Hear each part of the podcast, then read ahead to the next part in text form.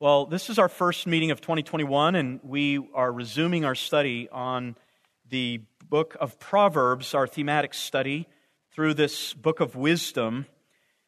The series is entitled Wisdom Living Successfully in a Treacherous World, and certainly that title is most apropos for today. Our specific study for this evening, our focus is entitled Cultivating Humility cultivating humility. Now, just to set some context here and the ubiquitous prevalence of arrogance and pride, I want to tell some stories. First of all, one that you might know in Greek mythology, you've probably heard of something called the fall of Icarus.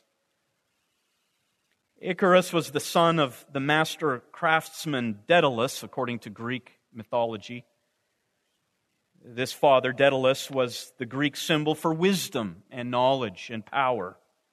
And Icarus and his father were trying to escape the island of Crete in the Mediterranean, get to the mainland. And so Daedalus had constructed wings to fly by.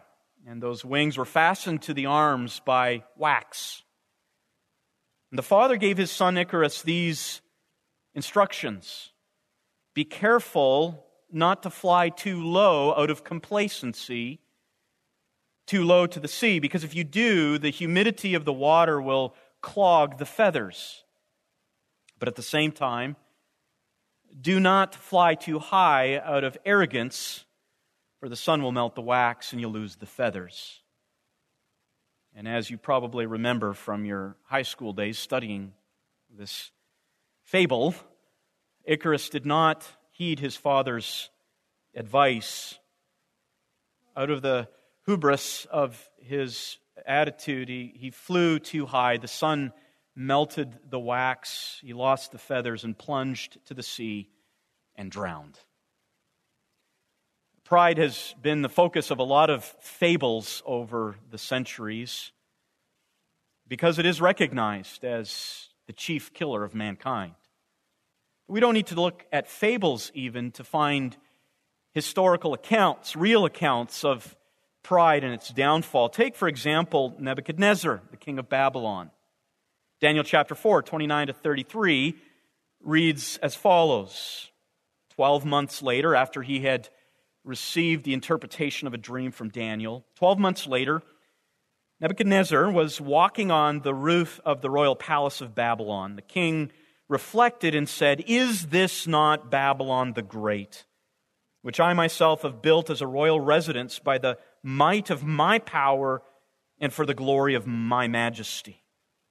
Well, the word was in the king's mouth. A voice came from heaven saying, King Nebuchadnezzar, to you it is declared, Sovereignty has been removed from you, and you will be driven away from mankind and your dwelling place will be with the beasts of the field.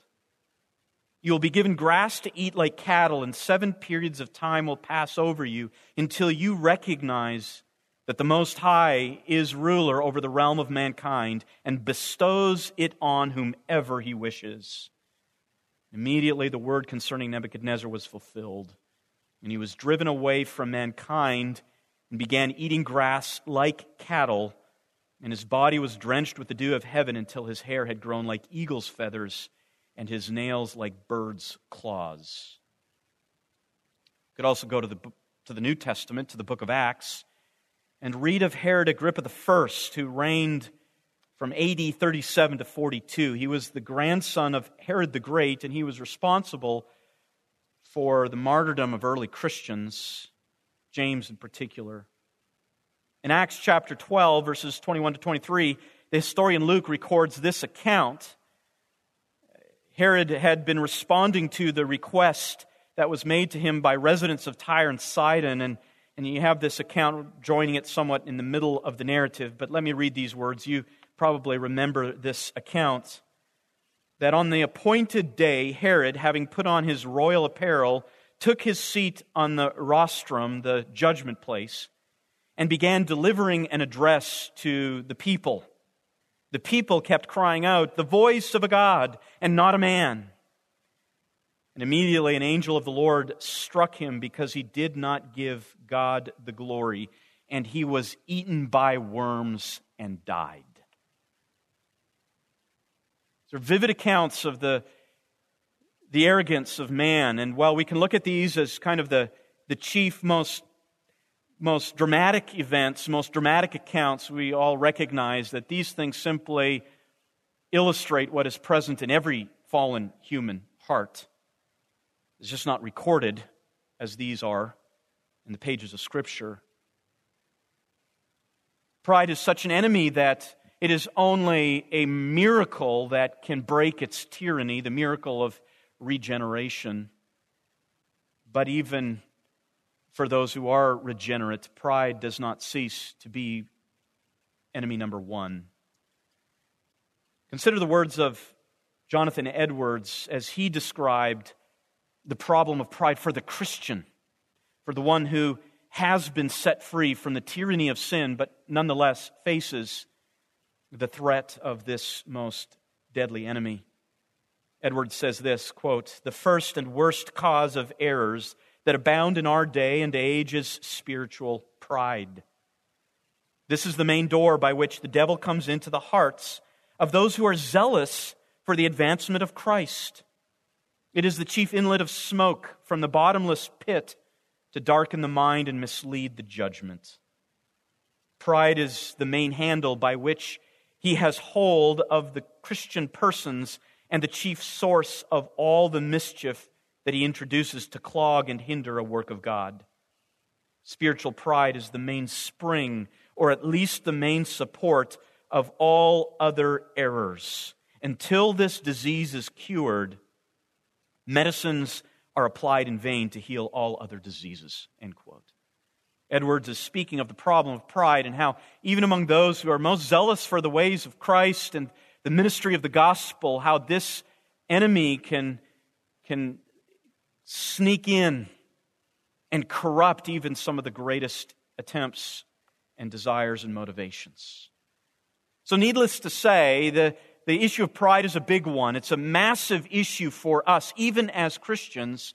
And so, naturally, we find it as a major theme in Scripture the, the need to mortify pride and to cultivate humility. In fact, really, when we talk about the path of the Christian, the path of the Christian life, what sanctification really is all about, when you boil it down to its most fundamental issues, it, it comes down to this. It is, is all about is all about mortifying pride and putting on humility. Because if pride is the root of all sin, of all other vices, humility can be likened to the root of all other virtues. And so, indeed, we see this, even in the New Testament, this repeated emphasis on the need for humility and the serious, the, the serious approach we must take to the to the killing of pride in our lives. Matthew 18, verse 4, Jesus says, Whoever then humbles himself as this child, he is the greatest in the kingdom of heaven. Philippians chapter 2 verse 3 the apostle Paul says this do nothing from selfishness or empty conceit but with humility of mind regard one another as more important than yourselves and launches into that great kenosis text that great statement on Christology that is intended to serve as the paradigm for, for our own mortification of, of, of pride and our own putting on of humility.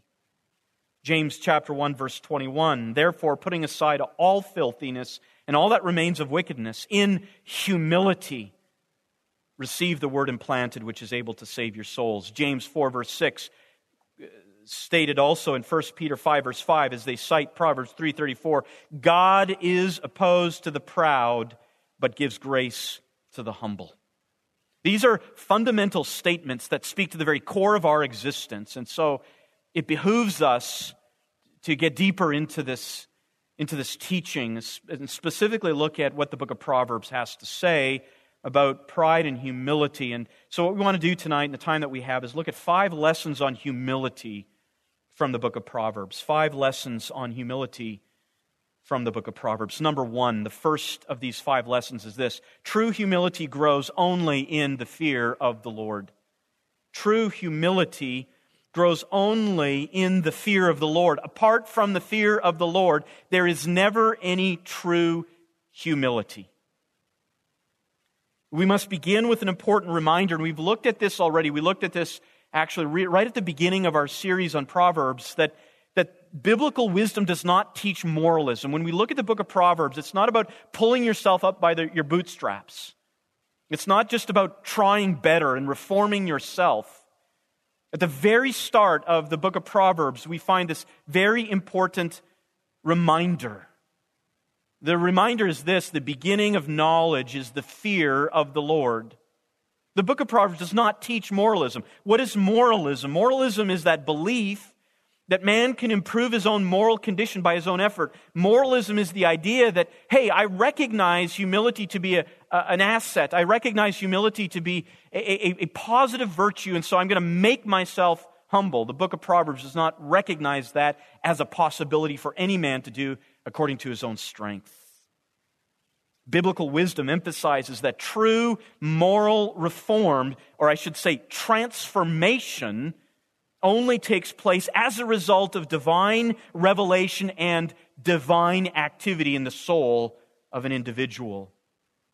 Proverbs 1, verse 7 The fear of the Lord is the beginning of knowledge. The fear of the Lord is the beginning of knowledge. Proverbs 3, verses 7 to 8. Do not be wise in your own eyes. Fear the Lord and turn away from evil. It'll be healing to your body and refreshment to your bones. Proverbs 8, verse 13 captures this well as well when it says, The fear of the Lord is to hate evil, pride and arrogance, and the evil way and the perverted mouth I hate says wisdom personified. And then Proverbs 13, verse 13 the one who despises the word will be in debt to it, but the one who fears the commandment will be rewarded. There's that concept of fear. And I just want to give a little bit of a summary, a review of what we covered several months ago when we looked at this topic of the fear of the Lord. When we see the fear of the Lord in the book of Proverbs, we must understand that depending on the context, it could be emphasizing one of two sides of a coin. First of all, on the one side, we, we need to recognize that the fear of the Lord is a synonym for the revelation of God. It's how the, the, the, Word of God is described. It is described as the fear of the Lord. Look at Psalm 19, verses 7 to 9. The law of the Lord is perfect, restoring the soul. The testimony of the Lord is sure, making wise the simple. The precepts of the Lord are right, rejoicing the heart. The commandment of the Lord is pure, enlightening the eyes. The fear of the Lord is clean, enduring forever. That's not talking about your fear. That's talking about the revelation of God and because of the impact the revelation of God has in the life of a soul, the psalmist calls it the fear of the Lord. And we find that also in the book of Proverbs as well. This fear of the Lord, when that element is emphasized, refers to its objective nature. The fear of the Lord is from God. It is something that is taught, it is conveyed, it is learned. As I said, it's synonymous with revelation, synonymous with truth, with the commandment, and that's why the, that's why wisdom says, fear the commandment. Fear the commandments. And then there is also the other side of the coin, which is the response of man to the revelation of God. And in this sense, in certain contexts in the book of Proverbs, that concept of the fear of the Lord is expressed as a command, fear God, and it is emphasizing that subjective element, something that man expresses. It is described as a submissive, loving response to the revelation of God. The fear of God is revelation, but fearing God is our response to how God has revealed himself. And so, in this sense, it is synonymous with love, with trust, awe, humility, and faith. It's what we read of in Isaiah 66, verse 2, where the Lord says this It is to this one I will look, to him who is humble and contrite of spirit and who trembles at my word. That's the fear of the Lord. That is the right response to the revelation of God. And so, therefore, we must recognize this. Wisdom teaches us that true humility, real humility, grows only in the soil of unqualified submission to the Word of God and all it communicates. I like the story of Adoniram Judson. He had gone from the east coast of the United States all the way to Burma back in the 19th century. First missionary really to penetrate Burma, to bring the gospel there, had worked for years trying to, to preach and, and see God save someone. And the first indigenous Burmese person, his language tutor, grew interested in Adoniram Judson's discussions and, and preaching about Jesus. And, and he came to Adoniram Judson and said, I'm ready to become a disciple. I'm ready to become a disciple. Now, most missionaries would say, Let me baptize you right now. You want to become a, a Christian? Sure, let's go for it. But here was a wise missionary, and he began questioning this supposed Christian, this Burmese inquirer, about his views of the Bible. Do you believe this? Do you believe this? Do you believe this? And he came to the atonement. Do you believe that God the Father punished Jesus Christ for your sin? And this Burmese inquirer responded by saying, No, God would never punish an innocent man, not even on my behalf. And notice Adoniram Judson's response. And it gets to the heart of the issue that, that, that humility only grows within this, within, within this soil of unqualified submission. Notice what Adoniram Judson said. A true disciple inquires not whether a fact is agreeable to his own reason, but whether it is in the book. His pride has yielded to the divine testimony. Teacher, your pride is still unbroken. Break down your pride and yield to the Word of God. In light of that, and in light of Isaiah 66, verse 2, and, and the many other texts, it, we must understand that humility will never grow in our lives if we are harboring skepticism, resistance. If we take a critical approach to the Word of God, uh, uh, if we put God in the dock and judge His Word, well, this is true, this can't be true. Okay, He says this, but I'm not going to believe it, or I'm not going to do it. Any uh, attitude of, of resistance will automatically kill any seeds of humility. Humility simply will not grow in a skeptical, critical Bible reader. I like what Charles Bridges said in his commentary on Proverb, Proverbs. He talks about how the scriptures, when they become for us that true authoritative source of divine revelation, the impact that they have in us. Charles Bridges wrote this Did we turn from the flattering glass of self love to the pure and faithful mirror of the law?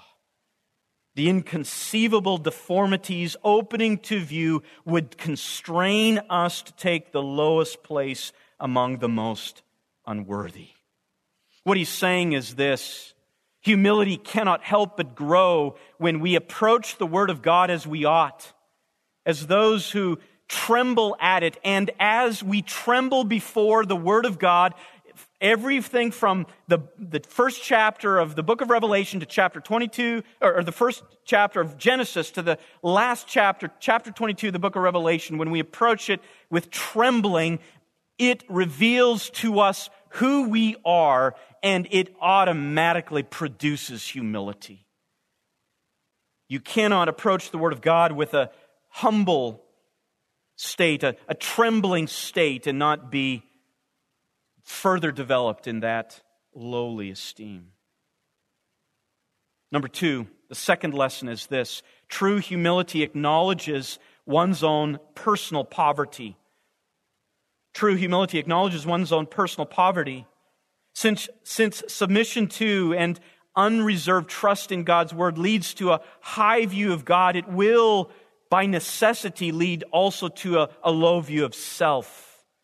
The more we submit to the word of God, it penetrates us, it reveals to us who we really are, and as it does that, it brings about even more humility. And humility will manifest itself by this perception, this growing conviction that the more I read of God's word, the more I must believe it. The more I must believe it's true.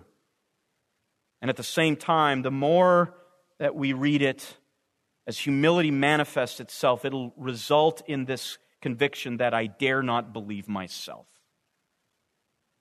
Like what J.I. Packer said we can never distrust ourselves too much. That is a huge problem for men, the reliance upon personal intuition. It's the cause for so much pride and arrogance. I just know I'm right. I just know my, my gut tells me this is the right thing to do, and you'll have a host of other brothers telling you, Brother, we're warning you, don't do it, and the man will forge ahead because of his gut, destroying lives as he does. John Owen said there are two things that are suited to humble the soul of man a due consideration of God and then ourselves of God in His greatness, glory, holiness, power, majesty, and authority, ourselves in our mean, abject, and sinful condition. Another Puritan by the name of John Flavel said this They that know God will be humble, they that know themselves cannot be proud. Humility will always manifest itself in a decreasing reliance upon self, a decreasing esteem for our own intuition, our own hearts, our own understanding.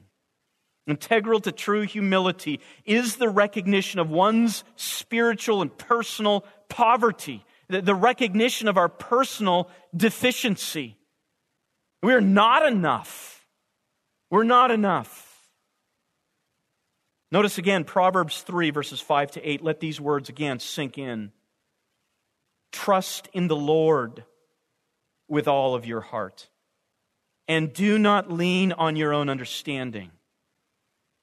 In all of your ways, acknowledge Him, and He will make your paths straight. Do not be wise in your own eyes. Fear the Lord and turn away from evil. It'll be healing to your body and refreshment to your bones. Sometimes we treat this just as a text for high school students who are just setting off on the path of life. No, these words are as much for us today as ever. And humility is fleshed out in this persistent skepticism about our own hearts, this distrust that my heart has it right. And it'll also manifest itself in this constant awareness of the need for counsel from other godly men. Proverbs 12, verse 15 The way of a fool is right in his own eyes, but a wise man is he who listens to counsel. Proverbs 14, verse 12 There is a way which seems right to man, but in the end it is the way of death. Proverbs 26, verse 12 Do you see a man wise in his own eyes? There is more hope for a fool than for him. Proverbs 28 26. He who trusts in his own heart is a fool, but he who walks wisely will be delivered. Some practical insights here. Acknowledging personal poverty means some of the following.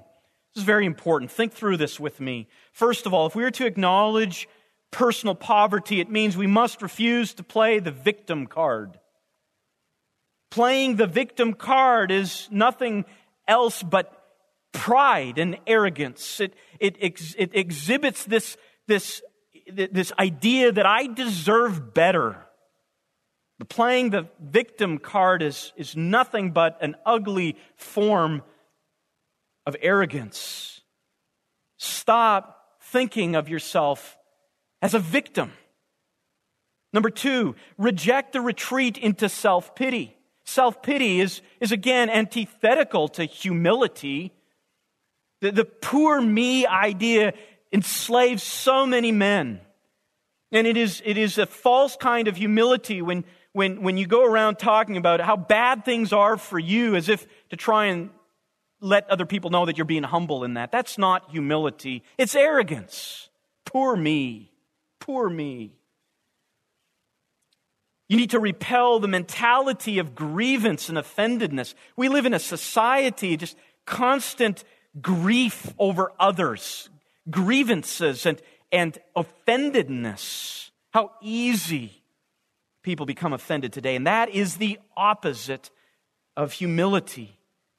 If you're living this life of grievance and offendedness, it, it means you look at yourself, you look at your life as not being bankrupt and impoverished internally. You're blaming that all on other people, saying you deserve better, you are better. It means taking responsibility for failures. Acknowledging personal poverty means you take responsibility for the errors that you have committed, big or small. Yesterday or years ago, you take responsibility. Acknowledging personal poverty means you believe that what you do receive is better than what you deserve. Is better than what you deserve. The, the bad boss at work is better than what you deserve. The obnoxious neighbor who keeps you up at night because of loud music or rambunctious kids is better than you deserve. The stubborn children, the inadequate pay, the dilapidated car. If you're committed to cultivating humility, you'll recognize that all of these things, as bad as they are, are still better than what you deserve. Moreover, acknowledging personal poverty means that what it means admitting that what you are experiencing in your life today, whatever trial and challenge there is, that it is exactly what you need. It's exactly what you need. You need the hardship because you're so far away from Christ's likeness. You need the trial because there's a lot of filing that needs to happen to smooth off those rough edges. Like what D. Martyn Lloyd Jones says, he said this meekness is essentially a true view of oneself. The man who is truly meek is the one who is truly amazed that God and man can think of him as well as they do and treat him as well as they do. You know, here's a test to use for your own life. Measure how you speak about your circumstances and, and use this as a litmus test. And if you're always telling other people how bad things are for you, that's an indication you are not cultivating humility. But if in the face of severe challenges and trials, as people ask you and as you tell about what's going on in your life, you're able to say, you know what? It could be so much worse. That's an indication that humility has taken root and is growing. Thomas Watson said this a humble saint likes that condition which God sees best for him. He is content where God has him. A proud man complains that he has no more. A humble man wonders that he has so much. Number three, the third lesson is this true humility recognizes honor comes as a consequence and not as an effect. Now, let that think, sink in. Think about that. True humility recognizes that honor comes as a consequence and not as an effect. What does that mean? Well, all too often we live life with this assumption that we will grow in humility if we will get the reward first. Just think about that. How often do we live our lives and we think, well, I need some honor and then I'll be better? I'll need a reward and then I will grow. We think that that's the way things should work, and it's, an example of the effects of sin in our thinking that we should think this way. That's not how the scriptures describe reality. It's not the cause and effect relationship that God has prescribed for his universe. Let's look at a few of these psalm or proverbs. Proverbs 3 verse 34. Though God scoffs at the scoffers, he gives grace to the afflicted. And the word for afflicted there means bowed low, and it could refer both to being bowed low because of external circumstances and bowed low because of internal conviction. God gives grace to those who are already bowed low. And that, of course, is repeated in James 4, verse 6, and 1 Peter 5, verse 5. God gives grace to the humble. He opposes the proud. Proverbs 15, verse 33 the fear of the Lord is the instruction for wisdom, and before honor comes humility. Before honor comes humility. Proverbs 18, verse 12.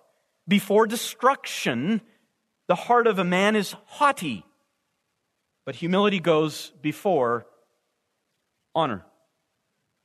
We see again this cause and effect relationship.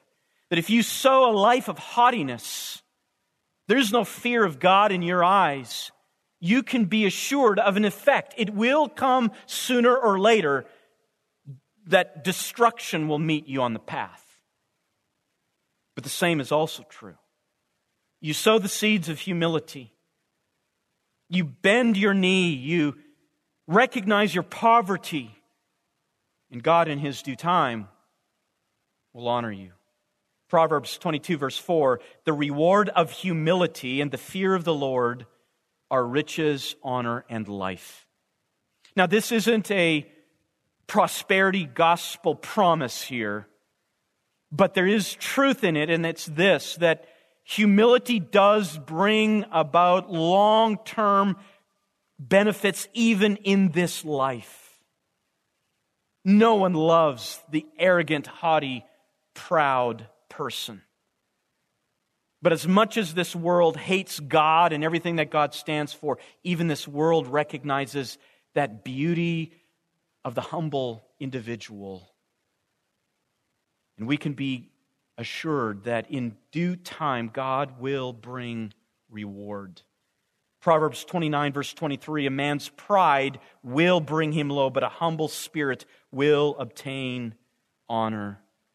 Of course, this is repeated in the New Testament, Matthew 23 12, James 4, verse 10, 1 Peter 5, verse 6. Humble yourselves under the mighty hand of God that he may exalt you at the proper time. And course, James 4, verse 6, and 1 Peter 5, verse 5. The fundamental lesson of wisdom is this humility comes before honor, the cross comes before the crown. It's this very important law of cause and effect which we must grasp and implement in our own living if we are to experience success in this world. We are to remember what is the cause and what is the effect. It's not that honor that, that honor produces humility in us. It's that humility will lead to honor. And we must remember that order. Moreover, humility also recognizes that the effect that it produces is implemented according to God's timing and scope. We don't determine when the honor will come, when the reward will be had. As 1 Peter 5 6 says, it's at the proper time. And God, in His wisdom, has promised that those who humble themselves will re- reap a reward, but it'll come at the very best time. Maybe in this life, but certainly in the life to come. And that leads to a very important corollary principle in this, this. So many of us want quick success, whether it's quick success in ministry, whether it's quick success in work, whether it's quick success in leadership and influence, in, in whatever kind of thing that you put your hand to do. We want quick success. But let me tell you this, men. To experience quick and easy success is often poison. It is what pride uses to stoke the fires of arrogance. Yeah, we all, all pray that God would grant us success quickly. But we must watch what we pray for because easy success, quick success, few people can handle. Certainly in the ministry. How many stories can we tell of young men graduating from seminary, quickly getting a large hearing, church grows, and in almost unbelievable speed, their lives come to ruin. I tell seminary students regularly don't pray for numerical success fast. You're not ready for it, it'll be poison. And if the devil can't take you down through other means, he will give you success and take you down that way. Be careful about quick and easy success. I like what Spurgeon said whenever God means to make a man great, he always breaks him in pieces first. We like the first part of that. We want to be made great. All of us do. You're not a man if you don't want greatness. We were made to strive for that. But what we don't want is the second half. We don't want to be made broken. We don't want to be crashed against the rocks first or at all. But that's God's way. And if that is happening in your life right now, embrace it. The waves of the torment is throwing you against the rock. Cling to that rock, that rock is Christ. Let it do its work. Let it break you to prepare you for the honor that can come. And certainly, as I've mentioned already, Philippians 2, verses 5 to 11, this great text of Christology alludes to the fact that the cross comes before the crown. This is part of God's economy, even for his own son, even in the plan of redemption. The cross came before the crown. And if we go back to Matthew 4, Luke 4, what was Satan's attempt in those temptation narratives? To get Jesus to bypass the cross and immediately go to the crown. And if he would have done that, it would have made, it would have been no atonement for us. The path was through the cross, and then the crown, then the ascension, then the glorification. And we're so thankful that that's the path our Lord chose. Number four, true humility leaves it to others to promote one's accomplishments. True humility leaves it to promote others' accomplishments. Raymond Ortlund said this The fear of the Lord is not the spirit of our times, self esteem is the spirit of our times, self promotion is the spirit of our times. You just, just think of social media. I don't think it's ever been as easy. It certainly has never been as easy as it is today to practice self promotion. All these social media platforms exist for the majority of cases to either promote oneself or to try to make others envious. Just think of it this way just go back 50 years in time. How many of you would have taken a picture of yourself and then written a story about yourself and then sent it into the local newspaper and said, please publish this? We would say, no, that's ridiculous. What Christian would do such a thing? And yet today, in social media, what do you have? Christians, every minute, publishing pictures of themselves and writing about themselves and publishing it not just for a local newspaper, but for the entire world. Let me give you this exhortation, man. If you're serious about practicing humility, go and look over all your social media feeds. And maybe it's always about others, it's about God's creation, the wonderful things God is doing. You make much of God, and if that's the case, keep on using that instrument for that important witness. But if you look back over your, all your posts and you just see picture after picture after picture about you, about what you're doing, about where you're going, and about how good things you, you, you've made for yourself, you need to do some deleting. You need to do some serious deleting. Wisdom teaches that humility grows, it only exists in the refusal to make much of one's own accomplishments and status. Consider these Proverbs, Proverbs chapter 25, verses 6 to 7. Do not claim honor in the presence of the king. Do not stand in the place of great men, for it is better that it be said to you, Come up here, than for you to be placed lower in the presence of the prince whom your eyes have seen. Interesting. It is better for you to go and stand in the background and be invited to the front than to clamor to the front and be told to go to the back. Proverbs 25, verse 27. It is not good to eat much honey, nor is it to glory, nor is it glory to search out one's own glory. And, and what the, the, the, the, the writer here is communicating is, is that this idea of searching out one's glory is, is what Longman, the commentator, says is the investigation of honor. The investigation of honor, the attempt to look into honor and how to gain it for oneself. And the, the writer here says it is not good to seek one's own glory. Think about that, what that means. It means we must determine not to allow our minds to think about how I can get the best position for myself. How I can get, what's the, what's the pathway for me to, to, to make much of myself? To, to spread my glory? What's the best way to get there? Wisdom says, put off that kind of thinking. Proverbs 27, verses 1 to 2. Do not boast about tomorrow for you do not know what a day may bring. Let another praise you, and not your own mouth, a stranger, and not your own lips. Now, there's an interesting observation to make about what the book of Proverbs says we must confess and what we should not confess, what we must conceal and what we must not conceal.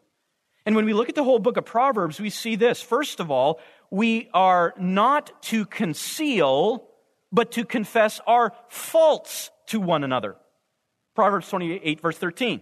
We're not to conceal our faults, our imperfections, our errors, our sins. We are to speak of those things and confess them. That's what we're called to do. But the reverse is true regarding our feats.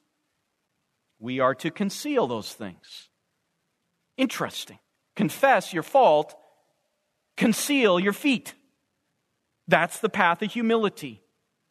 There's another implication that's related to this, and it's somewhat the reverse as it relates to others. Proverbs calls upon us not to spread, but to cover the faults of another. But the reverse is true about their feats. We, when others confess to us their sins and ask for help, we are not to spread that. We are to actively try to protect them provided that they are going in the path of wisdom.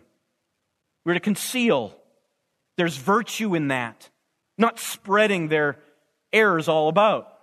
It's called Christian gossip. We are to conceal that, but we are not to conceal their feats. We are actually to make much of what others do. So, this is the path of wisdom. When it comes to our own approach to ourselves, we are to confess our faults and to cover our feats. But with respect to others, we are to confess their feats and cover their faults. Mortifying this kind of self promotion means this we must refuse the humble brag. When, we, when we're serious about not promoting ourselves, but leaving it to others, it means we must refuse the humble brag. The humble brag is that way of inserting boasting in a way that appears to look derogatory for us. You know, yeah, I, uh, you know, I've committed myself to pray two hours a day, but, you know, when I, I get past one hour, it just, it gets real difficult. Yeah. Pray for me that I can, I'm struggling to get up to, to that two hours a day of prayer. I'm, I'm, you know, one hour is just, oh, it's so hard. That's a humble brag. Practice the discipline of self forgetfulness. Forget about yourself. Forget about your achievements and where you stand in the standings. Now, that to us, when we hear that, we think that is, I can't do that. It's impossible. It means denying my own existence. No, it doesn't. It's freeing. When you don't compare yourself with others all the time, you just forget about yourself and just see what God is doing in others' lives and give God glory for that. Practice self forgetfulness. It means being content with silence and secrecy regarding your own charity and sacrifice. Learn to take joy in being the anonymous donor. Learn to take a special sense of, of gratitude and, and satisfaction and contentment and doing things behind the scenes that others will never even know. There's something so refreshing about men who do that. They just do things. You don't even know who they are. And that's what makes the body of Christ so beautiful is when that is active and you have men just doing things for each other and you never know who they are, but they're just happening. And it's such a wonderful environment to be in. There's no clamoring for, for the prize. Means learning to rejoice sincerely in the accomplishments of others. And this is not flattery, but it's real gladness. Real gladness in what others do, and you can't. You don't have that giftedness, you don't have that ability, you don't have that potential or strength. Others are doing it, and you're not, you're not bummed. Why couldn't I do that? You know, it's kind of interesting at a shepherd's conference. You know, you have all these pastors. and I'm in there, you know, in that category. And you just think, how many of them would, would, just, would be ready to fight in order to stand behind the pulpit and preach, you know? You know, when is it that we could just sit back and just enjoy the preaching of the Word of God without that competition. And the same goes for all other areas of ministry in the church, where you don't have to look and say, I should be doing that. That, should be me up there. We're just glad that that person is there and he's doing a great job.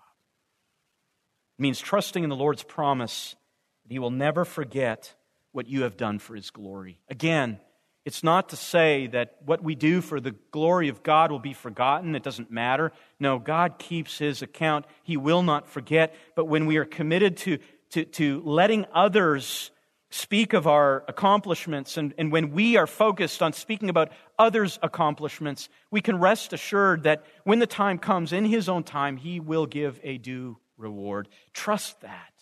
Trust it. He will not forget. I like what C.S. Lewis says, and we're coming near to the end here. This quote, I just, I just love it how he describes a humble man. And this is my prayer for you. Uh, C.S. Lewis in Mere Christianity says this Do not imagine that if you meet a really humble man, he will be what most people call humble nowadays. Probably, all you will think about him is that he seemed a cheerful, intelligent chap who took a real interest in what you said to him. If you dislike him, it will be because you feel a little envious of anyone who seeks to enjoy life so easily. He will not be thinking about humility. He will not be thinking about himself at all. Finally, number five, and really quickly, true humility escapes the righteous judgment of God. Humility puts you on a path that takes you away from the wrath of God. Proverbs 3, verse 34 Though God scoffs at the scoffers, he gives grace to the afflicted. Proverbs 6, verse 16 to 17. Now, get, get this, this wording here because it's, it's so powerful. He doesn't mince any words. Solomon says there are six things which the Lord hates. He has seven which are an abomination to him. And the first one in the list is haughty eyes. Proverbs 8, verse 13 the fear of the Lord is to hate evil, pride and arrogance, and the evil way and the perverted mouth I hate. Proverbs 15:25 The Lord will tear down the house of the proud, but he will establish the boundary of the widow. Proverbs 16:5 Everyone who is proud in heart is an abomination to the Lord. Assuredly he will not be punished. Over and over through Proverbs and throughout all of scripture, you have the strongest of language reserved for the pride to the for the proud, for the prideful, for the arrogant, for the haughty. And this is what I want to end with tonight. This last one. We're talking about cultivating humility. But what if humility isn't even a part of your life? What if it hasn't even sprouted? Well, this last lesson is, is for you. Understand this that if humility is not a part of how you live your life, If you're marked by arrogance and pride, no matter how you try to dis- disguise it, be assured of this the Lord hates it. The Lord hates it. But as I said at the very beginning, there is something more powerful than a proud human heart, and that is the grace of God. The grace of God that can break through the hardest of hearts and humble that heart to make that heart long for God and His Word. And if that's you tonight and you're that proud person, that's the prayer you need to pray Lord, break my heart. Smash it, remove it from me. Give me a heart of flesh, a heart that trembles at your word, a heart that is ready to forget self and focus on you, O oh Lord, and your goodness. These are the five lessons from the book of Proverbs. Let us pray now and ask that the Lord would impress these lessons upon our own lives. Father, we thank you for the time that you've given us together. When we look at the world around us, we do see arrogance abounding, hubris everywhere. And if there was a time that reminded us of the dangers and the fate of such arrogance it is now. And so, Lord, we come before you and pray. Remove our blind spots. Open us to realize the pride that still remains. And as we sang earlier, we ask that you would conquer that pride. Remove it from our lives, even if it means breaking us to pieces. Make us truly humble men. We ask for the glory of Jesus Christ and for the good of his church and for the spread of the gospel. Amen.